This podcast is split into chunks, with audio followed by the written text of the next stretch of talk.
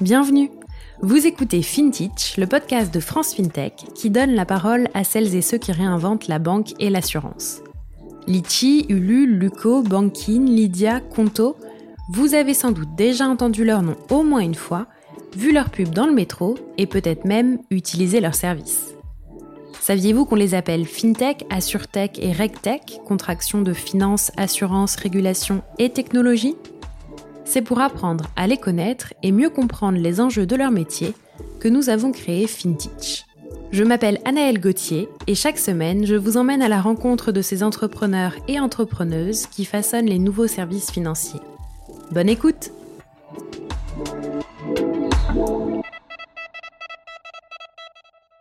Pour ce nouvel épisode de FinTech, je reçois Alexandre Pro, le cofondateur et CEO de Conto. Conto, c'est la néobanque des entreprises et des indépendants qui a déjà conquis plus de 120 000 clients. La FinTech fait désormais partie du classement French Tech 120 et c'est pour cette raison que l'épisode de cette semaine est soutenu par une entreprise que vous connaissez sûrement toutes et tous, Salesforce. Salesforce accompagne un grand nombre de sociétés dans leur croissance. Pour se développer, les startups ont besoin d'aligner leurs équipes autour du client tout au long du cycle de contact. Alors, imaginez lorsqu'elles sont en hyper croissance, la structuration de leurs activités devient primordiale. C'est exactement ce que permet Salesforce grâce à sa plateforme CRM intégrée. Des ventes au marketing en passant par le service client, elle propose une expérience sans rupture de bout en bout. C'est d'ailleurs pour ça que certaines de nos pépites ont choisi Salesforce pour accompagner leurs équipes. Pour en savoir plus sur leur solution, c'est simple, rendez-vous sur salesforce.com/fr/products et je vous mets bien sûr le lien directement dans la description de l'épisode. Je vous laisse découvrir sans plus tarder ma discussion avec Alex. Bonne écoute.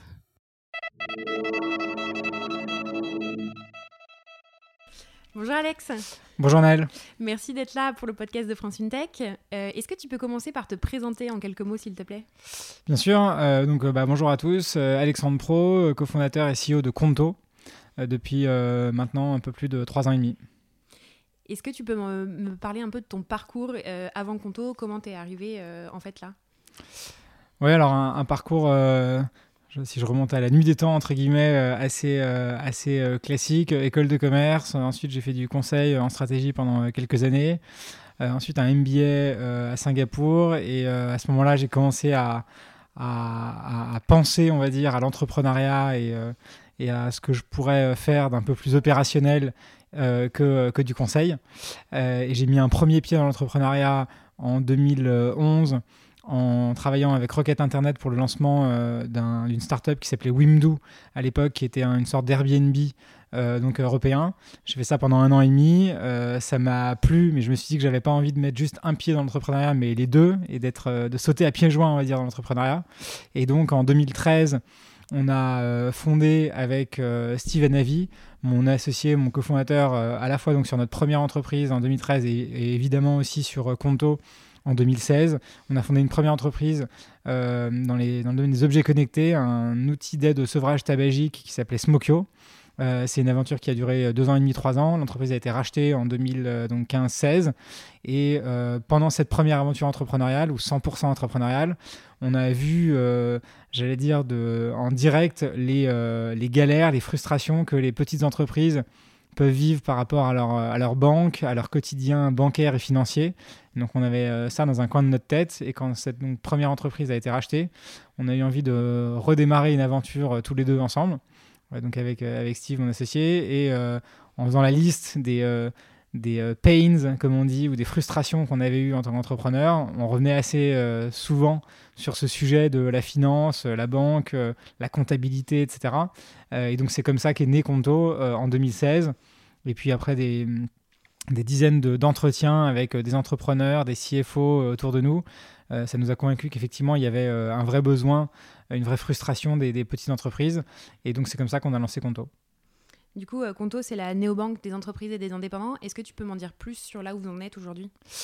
Alors effectivement, euh, la, la néobanque des entreprises indépendantes, on a euh, aujourd'hui euh, un peu plus de 120 000 clients, donc des TPE, PME, dans toute l'Europe qui utilisent le service. Quand je dis toute l'Europe, c'est France, Allemagne, Italie, Espagne, puisqu'on est présent dans ces, quatre, dans ces quatre pays. On a lancé la France au début et ensuite les trois autres pays, donc un peu plus tard. En termes d'équipe, on a 300 personnes dans l'équipe aujourd'hui, la plupart basées à Paris, donc au siège, et on a aussi euh, des recrutements qui sont à, venir dans les trois pays dans lesquels on a lancé, Allemagne, Italie, Espagne. Aujourd'hui, les équipes euh, de ces différents pays sont basées aussi à Paris, mais on va, les étendre aussi plus euh, localement. on a fait plusieurs levées de fonds pour un, total de 136 millions d'euros. Dont la dernière était début 2020, donc ça date un petit peu, mais qui nous laisse déjà pas mal de, le temps de, voir venir, puisque c'était un peu plus de 100 millions d'euros à l'époque.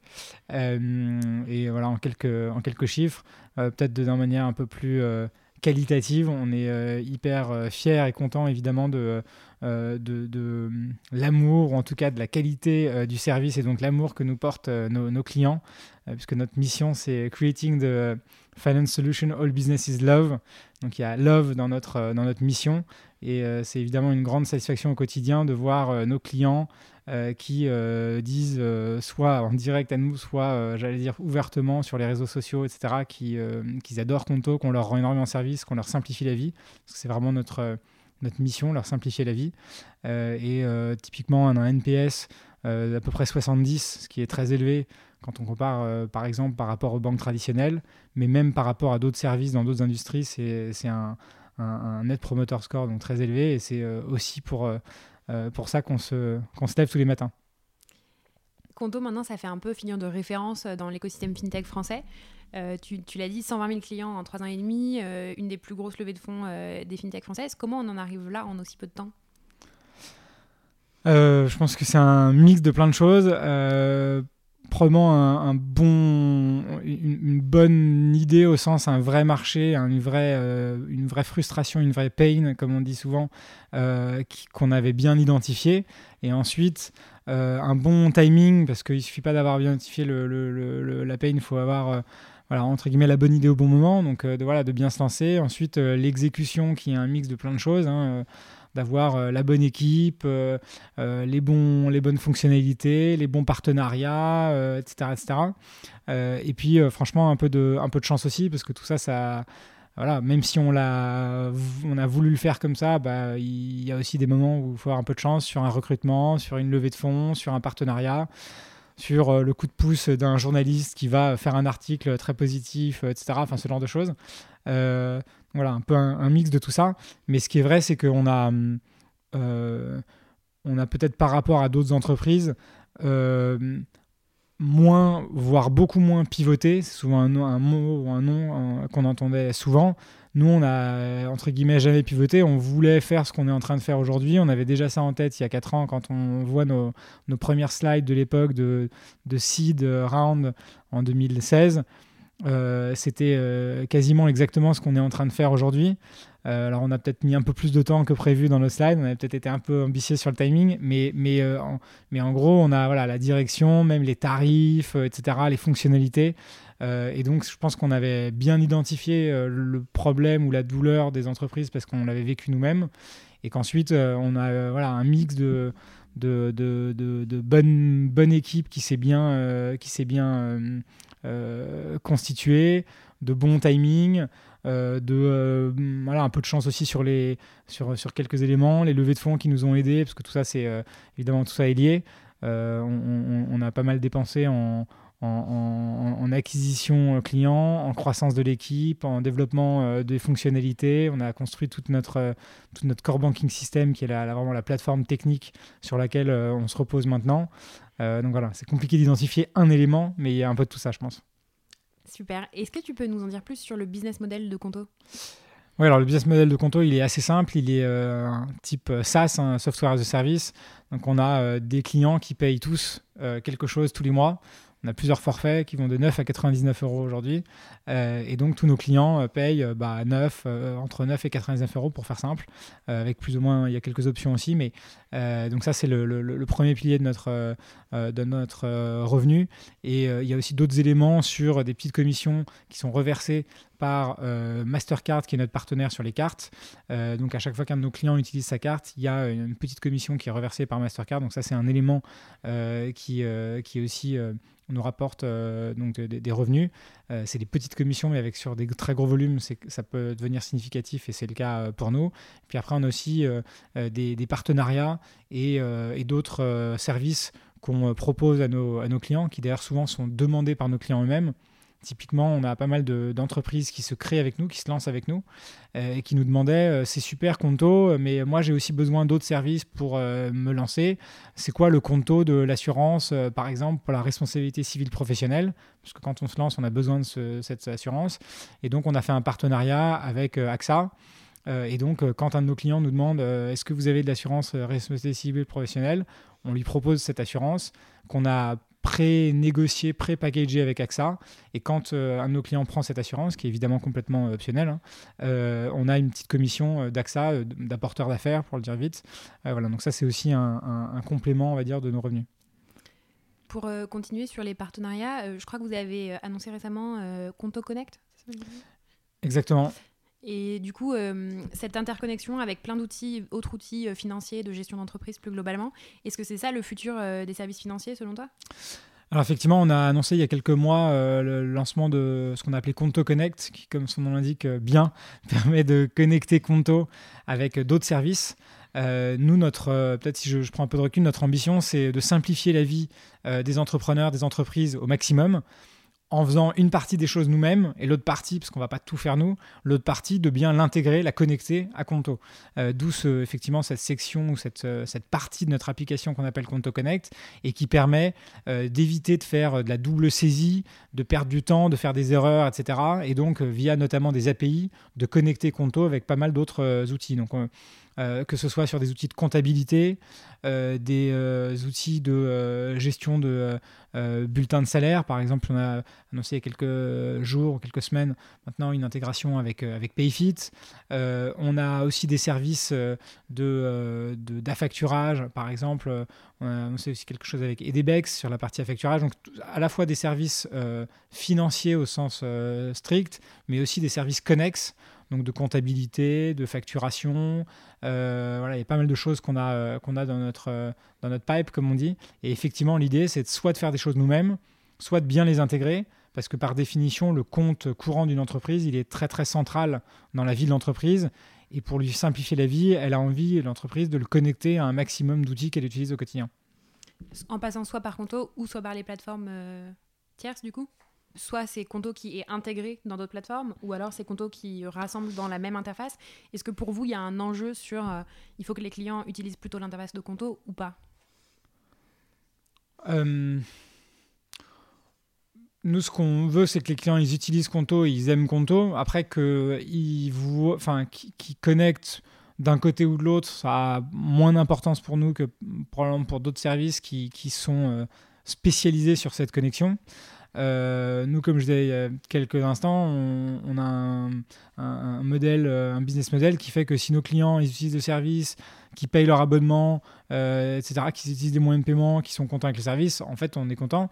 mais c'est vrai que ce qu'on remarque, c'est que pour beaucoup de clients, en fait, ils se loguent très naturellement sur leur compte euh, courant parce que c'est euh, quelque chose qu'ils ont envie de pouvoir euh, regarder, on va dire, assez, assez fréquemment, de pouvoir faire des virements, etc. Enfin, pas mal de choses. et donc, assez naturellement, ils vont plutôt utiliser ça comme, comme cockpit ou comme tableau de bord. donc, aujourd'hui, c'est comme ça que ça fonctionne en général dans beaucoup, enfin les, intégrations là qui sont faites aujourd'hui, il y en a beaucoup qui ont été permises grâce à la nouvelle réglementation avec la DSP2 et l'open banking notamment la, régulation euh, dans le secteur de la fintech, c'est souvent perçu comme une contrainte, mais en fait, j'ai l'impression que c'est aussi une opportunité pour euh, les services financiers pour se développer. Euh, je pense que la réglementation, elle est évidemment nécessaire parce que tout ce qu'on fait, nous, c'est gérer l'argent d'entreprise, en l'occurrence. Mais évidemment, ce serait pareil, voire peut-être encore plus sensible si on parlait de, l'argent de, particuliers.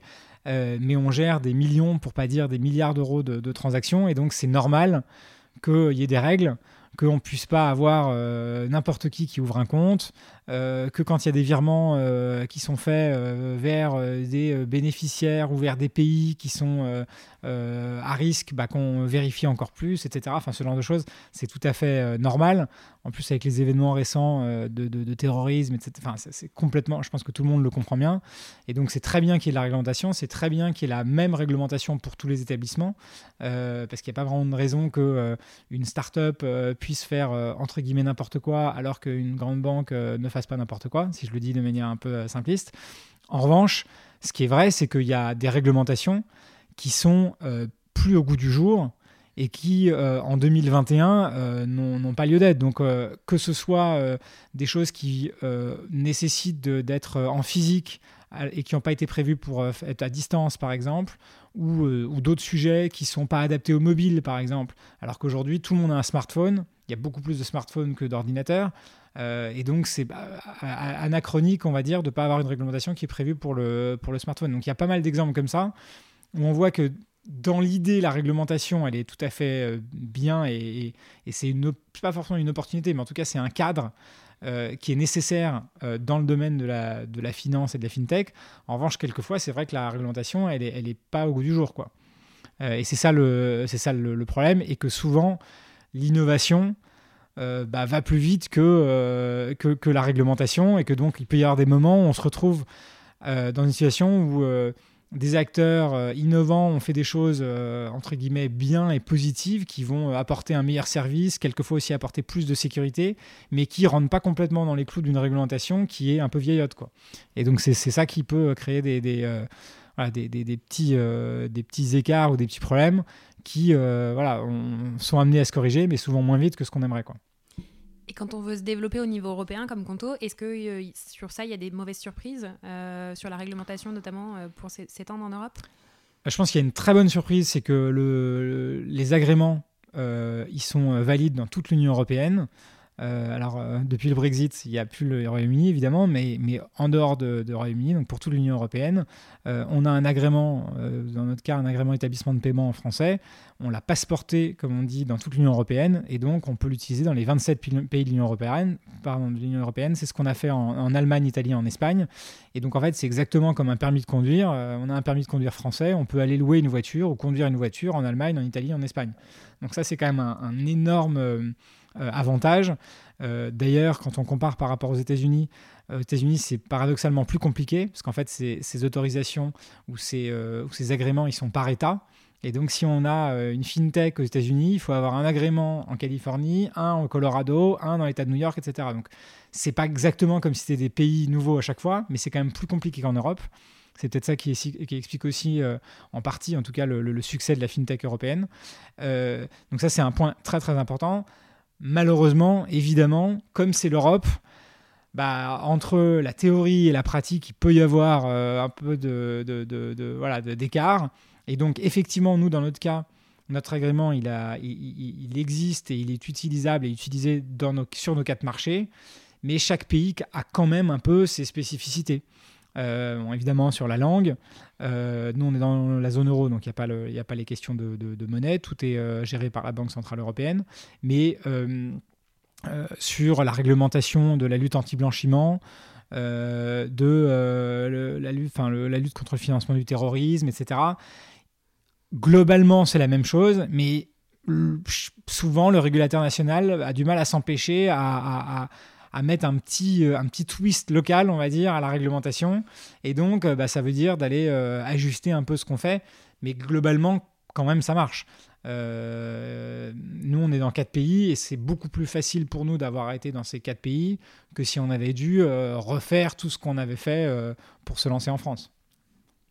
Tu parlais de votre agrément. Donc aujourd'hui, vous êtes établissement de paiement. Vous avez commencé en tant qu'agent d'établissement de paiement. Est-ce que tu peux nous en dire plus sur euh, l'obtention d'un agrément, un peu comment ça se passe, euh, etc. Effectivement, on a, quand on s'est lancé, et, je pense que ça revient à de tes questions du début sur euh, qu'est-ce qui a fait notre, notre succès. Je pense que c'était vraiment le, timing, le time to market. Et c'est pour ça qu'on s'est effectivement adossé à l'époque à un, établissement de paiement qui s'appelle Trisor. et ça nous a permis assez simplement de nous focaliser plus sur ce qui était vraiment en front par rapport aux clients, les fonctionnalités, l'acquisition client, le support, et de déléguer en tout cas pour un temps toute la partie plutôt réglementaire et back-office et back-end à, donc notre partenaire de, l'époque, dont on a maintenant euh, pris euh, notre, notre, indépendance ou notre autonomie par rapport à, Trésor. Mais effectivement, c'est ce qui nous a permis, euh, entre autres, de nous lancer, de lancer très vite sur, sur le marché. et donc, ensuite, on a, quand on a vu qu'il y avait une traction client forte, que notre produit, notre service répondait à une vraie demande, etc., on s'est dit, bon, on voit que ce qu'on fait a du sens, c'est validé entre guillemets par l'attraction client. À moyen terme, ça aura du sens d'avoir notre propre agrément, euh, nos propres systèmes pas mal de choses. Euh, et du coup, on s'est effectivement lancé sur ce, sur ce sujet euh, qui prend du temps, qui prend des mois, voire plutôt des trimestres, et qui nécessite des, ressources en interne, des ressources business, des ressources techniques, des ressources juridiques. je dis en interne, mais c'est en interne et en externe. On avait aussi des conseils. et donc, je pense que euh, c'est, je pense que toutes les stratégies sont, enfin, en tout cas, toutes les stratégies sont, regardables. Nous, dans notre cas, on est content de ce qu'on a choisi de faire, c'est-à-dire de se dire, on va se focaliser sur une partie du service, mais on va euh, céder ou s'appuyer d'un partenaire, euh, s'appuyer sur un partenaire, pardon, pour se lancer plus vite, être plus rapidement confronté au test de euh, est-ce qu'il y a un marché ou pas pour ce, pour ce produit, est-ce que notre positionnement est le bon, est-ce qu'en termes de pricing ça tient la route, est-ce que etc. etc. Euh, et c'est ça qui nous a permis bah, de nous lancer vite et ensuite euh, de rajouter des, des, briques, on va dire, à, à, ce qu'on faisait nous-mêmes. Quoi. Dans les ressources que tu citais, il y a aussi les ressources financières, parce que la fintech, c'est connu pour être une industrie où il y a besoin de, beaucoup de moyens financiers pour se développer. Vous avez signé euh, l'année dernière une très grosse levée de fonds et euh, vous avez notamment des investisseurs étrangers euh, au capital. Est-ce que c'est une nécessité pour se développer, ensuite d'aller chercher de l'argent en dehors de, France? Mais aussi, est-ce que ces investisseurs-là, ils vous apportent aussi autre chose que juste des ressources financières? Ouais, je pense qu'il y a deux éléments sur la levée de fonds, et notamment la dernière levée de fonds qu'on a faite. Je pense qu'on on a effectivement levé un montant important, 104 millions d'euros. Euh, parce qu'on en a besoin, c'est pas juste pour faire joli entre guillemets. Et donc euh, c'est vrai que la, fintech ça consomme pour plein de raisons euh, des ressources, mais globalement scaler, c'est un mot très à la mode, et dans quatre pays, etc. Ça demande pas mal de ressources parce qu'en fait je caricature, mais si on dit qu'on est dans quatre pays, bah, c'est un peu comme si on avait levé 25 millions euh, pour chacun des pays. C'est évidemment un raccourci, mais et du coup, euh, quand on le voit comme ça, c'est pas non plus euh, énorme.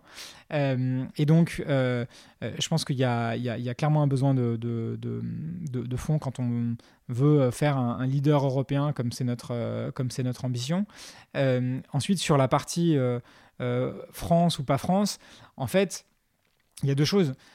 c'est plutôt une super nouvelle que des investisseurs non français, et en l'occurrence d'ailleurs même non européens, s'intéressent à une boîte européenne basée et quand même encore principalement ancrée en France, et notamment à l'époque, on a, on a pas mal progressé en dehors de France depuis, mais à l'époque on était encore beaucoup ancré en France, quand je regardais le nombre de clients, chiffre d'affaires, etc. Euh, et donc je pense que c'est une très grande euh, bonne nouvelle pour l'écosystème euh, et fintech français de se dire en fait on peut être une fintech basée à Paris et lever des fonds en gros avec n'importe quel investisseur du monde.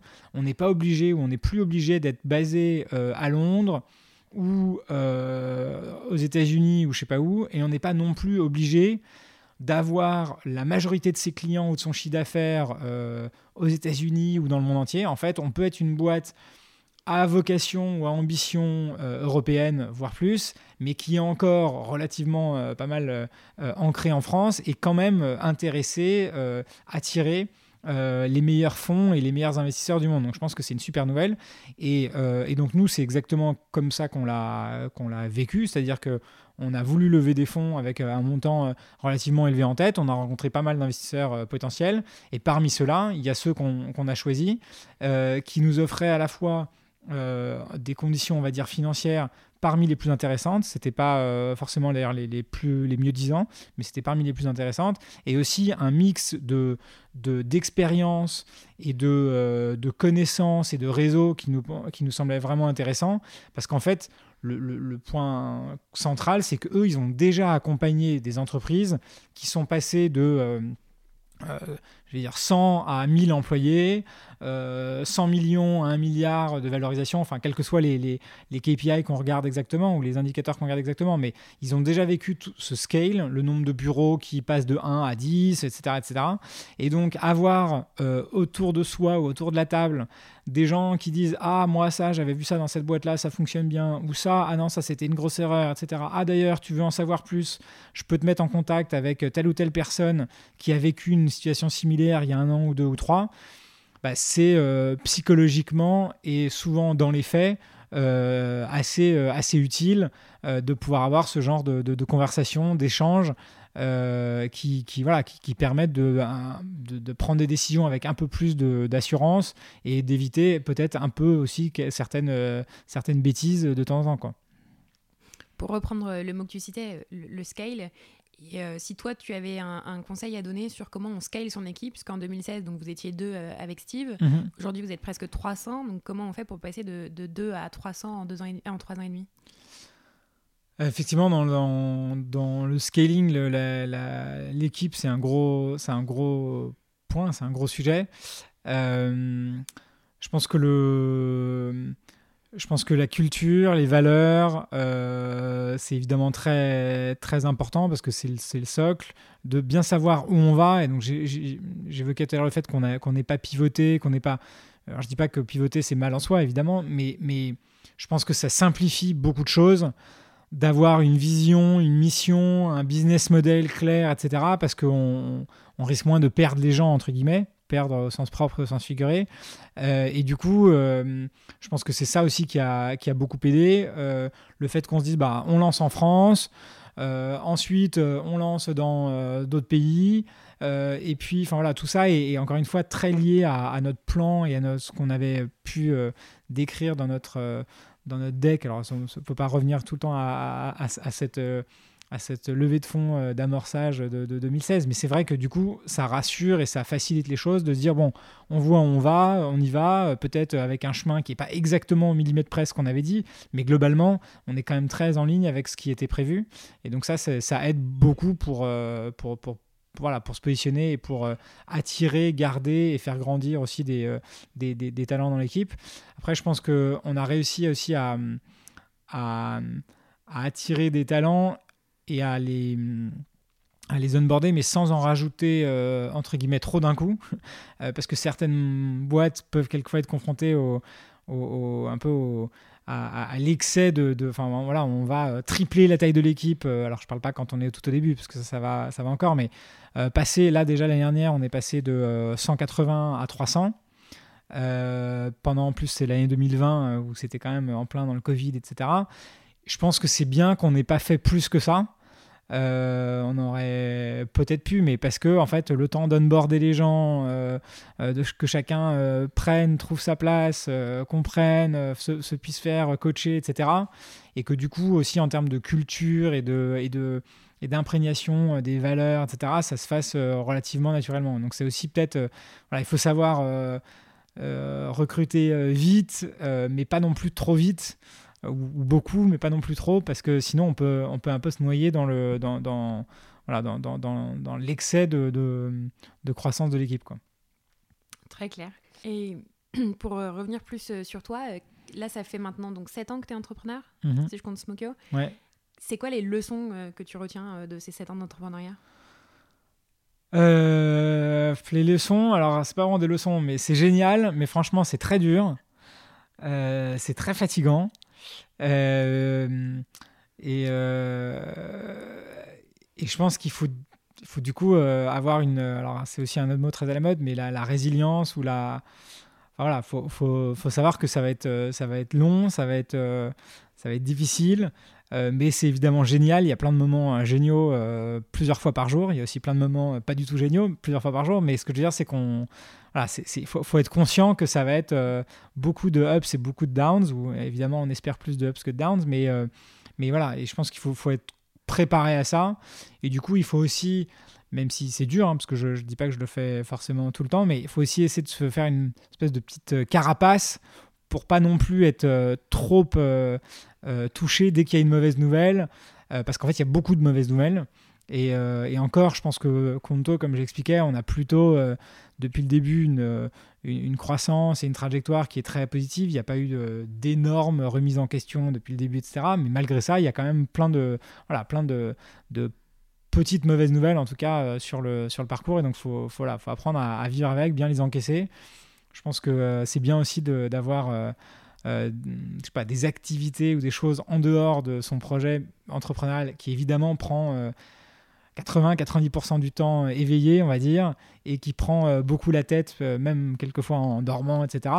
mais je pense que avoir, voilà, faire un peu de sport, avoir famille, amis, enfin des trucs un peu classiques, mais c'est important, peut-être encore plus dans une période Covid, confinement, etc., comme on le vit actuellement. mais ce qui est sûr, c'est que les, plus belles boîtes, je pense, euh, elles, se font euh, quasiment tout le temps sur 5, 7, 8, 10 ans. Et donc c'est long, hein, euh, enfin, surtout quand on a voilà, 25, 30, 35 ans, ça dépend à quel âge, mais c'est des années évidemment importantes pour plein de, pour plein de raisons, donc il faut avoir conscience que c'est long. Et puis le deuxième élément, je pense, c'est que souvent aussi, je suis bien placé pour le dire avec Smokyo, souvent aussi, la première boîte, n'est pas euh, le succès euh, aussi grand, on va dire, qu'on l'espérait. Et, euh, et, ça peut se faire à la deuxième, à la troisième, etc. Moi, j'espère que ce sera à la deuxième. mais mais c'est vrai qu'il faut aussi avoir ça en tête. et du coup, je pense qu'il ne faut pas hésiter à se lancer assez tôt. alors peut-être pas, peut-être pas le plus tôt possible, mais assez tôt. parce que justement, ça permet bah, d'apprendre potentiellement euh, se dire euh, c'était une bonne expérience mais je veux me relancer sur autre chose euh, même si ça s'est bien terminé ce qui est le cas pour, pour Smokyo mais c'était pas on va dire aussi grandiose que ce qu'on aurait pu espérer. Et du coup de, de, pouvoir faire autre chose ensuite quoi. Merci Alexandre. Et qu'est-ce qui, dernière question, mais qu'est-ce qui continue à te motiver à te lever tous les matins pour Conto? Franchement, plein de choses, mais je trouve que l'aventure, L'aventure euh, humaine est géniale. Euh, donc on le disait, 300 personnes, c'est quand même euh, incroyable, avec des, je pense, une, qualité des gens qu'on réussi à, embaucher pour plein de raisons, parce que maintenant on est, on est plus connu, parce que on a aussi les moyens de, de, payer ou de se payer, si je puis dire, des gens qu'on n'aurait pas pu embaucher avant, parce qu'on a une complexité et une diversité de, sujets qui fait qu'il ben, y a des gens qui ont des expertises plus pointus, on va dire, qui nous rejoignent, enfin pour plein de raisons. Donc ça, c'est franchement, ça c'est hyper excitant euh, au quotidien.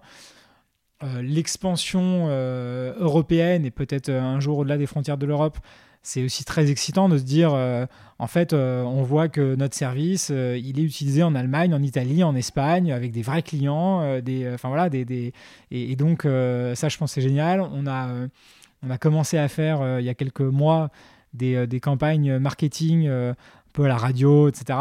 Alors c'est un peu euh, ça, ça fait un peu tarte à la crème et un peu euh, peut-être égo mal placé, mais c'est vrai que euh, moi j'ai pas mal de gens que j'ai pas vu depuis très longtemps qui m'envoient des messages en me disant ah j'ai entendu une pub radio, une pub pardon Conto à la radio, etc. Et donc non pas que non pas que on fasse ça pour ça mais c'est vrai qu'on se dit ah c'est vrai qu'en fait euh, et moi-même d'ailleurs je les entends les pubs euh, et donc je me dis c'est vrai que là c'est on, commence à atteindre un stade où euh, bah, on fait de la vraie pub sur des vrais canaux vraiment de à, grande échelle etc donc ça c'est ça c'est franchement excitant on apprend tous les jours parce que par définition, moi, j'ai jamais dirigé euh, une équipe ou une entreprise de 300 personnes. Donc, euh, euh, il y a un an ou deux, on était, je sais pas quoi, 100 ou 150. Donc, c'était la première fois que je dirigeais une entreprise de 150. Mais aujourd'hui, c'est la première fois que je dirige une entreprise de 300 qui s'étend en Europe, qui ouvre des bureaux, etc les, voilà, les, les, levées de fonds qui sont des épisodes. Euh, alors, on, a un article ou deux articles, euh, et puis on en parle pendant quelques jours très intensément, mais évidemment, ça se prépare euh, en amont, des discussions avec des investisseurs, etc. Ça, c'est aussi des sujets, franchement, très intéressants. On a la chance d'être, comme on le dit, assez visible. Donc, on échange avec pas mal d'investisseurs du monde entier, très, franchement, très, très bons, très. très ouais, qui, qui qui font ça toute la journée. Donc c'est aussi intéressant d'avoir leur, point de vue. Ils ont une vue mondiale, etc. Donc ça c'est euh, ça intéressant. Et puis euh, euh, last but not least, comme on dit, la satisfaction client dont je parlais tout à l'heure. moi j'ai souvent des gens que je connais pas qui m'envoient des messages sur LinkedIn. notamment de félicitations, il y en a aussi qui, qui se plaignent hein, évidemment, mais et ça c'est génial de se dire en fait j'ai créé avec, euh, avec Steve Conto euh, parce qu'on avait vécu cette frustration de service euh, pas bien fait, le support client qui est lent, les prix incompréhensibles, etc., etc. Et en fait, trois ans ou quatre ans plus tard, il y a des clients que je connais pas qui, franchement, sont pas payés pour ça, qui m'envoient un message en me disant merci, vous nous sauvez la vie, c'est vraiment génial, le service est canon les prix sont transparents, euh, le support client est génial, même le samedi, même le dimanche. Voilà, c'est, ça, c'est quand même hyper, euh, hyper gratifiant. Super. Et dernière, dernière question, pour de vrai cette fois. Est-ce que tu as des ressources que tu recommanderais euh, à nos auditeurs et, Je sais pas, des newsletters, des podcasts, tout ce que tu veux? Franchement, j'ai, j'ai, malheureusement, je n'ai pas une réponse très précise sur des ressources online ou ce genre de choses, parce que je je glane un peu les informations à droite à gauche et j'ai pas une bible que je, que je lis ou que je consulte religieusement. En revanche, je lis, euh, je lis pas mal les journaux, euh, notamment euh, les échos. et du coup, je, trouve que c'est bien d'avoir à la fois une, bien connaître les, actualités, donc la, news du jour, etc. Et donc typiquement, bah, les quotidiens, pour ça, c'est bien mais aussi d'avoir un peu plus des, du temps pour regarder des articles ou des tendances de fond, parce que c'est là, je pense que c'est la, donc que ce soit, je sais pas, sur le, télétravail, sur, euh, euh, enfin c'est très dans l'actualité, mais euh, télétravail, sur, ouais, comment les comment les salariés veulent se former, comment accompagner pour le changement, enfin comment la culture d'entreprise, comment etc. Et ce que ce que je veux dire, c'est que le, le, je pense que le gros le gros défi du fondateur ou du cofondateur d'une boîte qui scale vraiment, c'est à la fois de d'avoir un pied euh, dans l'opérationnel ou en tout cas dans le ce qui se passe au quotidien, les, les améliorations à, à, court terme, euh, le, le, la prochaine fonctionnalité qu'on veut développer pendant trois mois, etc., euh, etc. Mais aussi de savoir regarder bien plus loin, on va dire trois ans, cinq ans, parce qu'en fait, savoir où on veut aller dans 3 ans ou 5 ans, c'est ça qui, euh, qui, qui, va euh, avoir une influence sur des décisions un peu plus lourdes, un peu plus stratégiques qu'on prend aujourd'hui. Donc typiquement, euh, quand je disais ouvrir des bureaux locaux, bah, ça veut dire que où est-ce qu'on se projette dans 3 ans, dans 5 ans? Est-ce que ça veut dire qu'en fait on aura 3 ou 4 ou 5 bureaux, on va dire, de taille identique? Ou est-ce qu'on va rester dans un modèle où on aura un siège important à Paris et des petits bureaux ailleurs? Est-ce qu'en fait on va se dire que ça va être très distribué parce que les gens vont être en remote? Et ces choses-là, ça se, ça se prévoit et ça se prépare quand même pas mal euh, euh, en avance. Quoi. Euh, donc voilà, donc pas, de, pas de Bible online, mais plutôt de savoir bien regarder des choses très court terme pour avoir des bonnes idées peut-être à tester, à, à, itérer rapidement, et aussi des choses plus long terme pour, pour, se, pour se projeter à 3 ans, 5 ans, et du coup se dire si on veut être là dans 3 ou 5 ans avec la boîte, qu'est-ce qu'on doit faire aujourd'hui pour, pour y arriver. Quoi. Très clair. Merci Alex. Je t'en prie, merci Naël.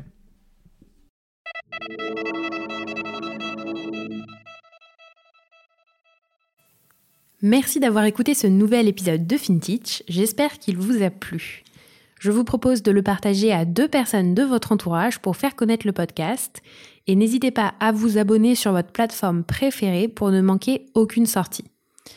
Merci pour votre écoute attentive et à la semaine prochaine pour découvrir une nouvelle histoire entrepreneuriale avec FinTech.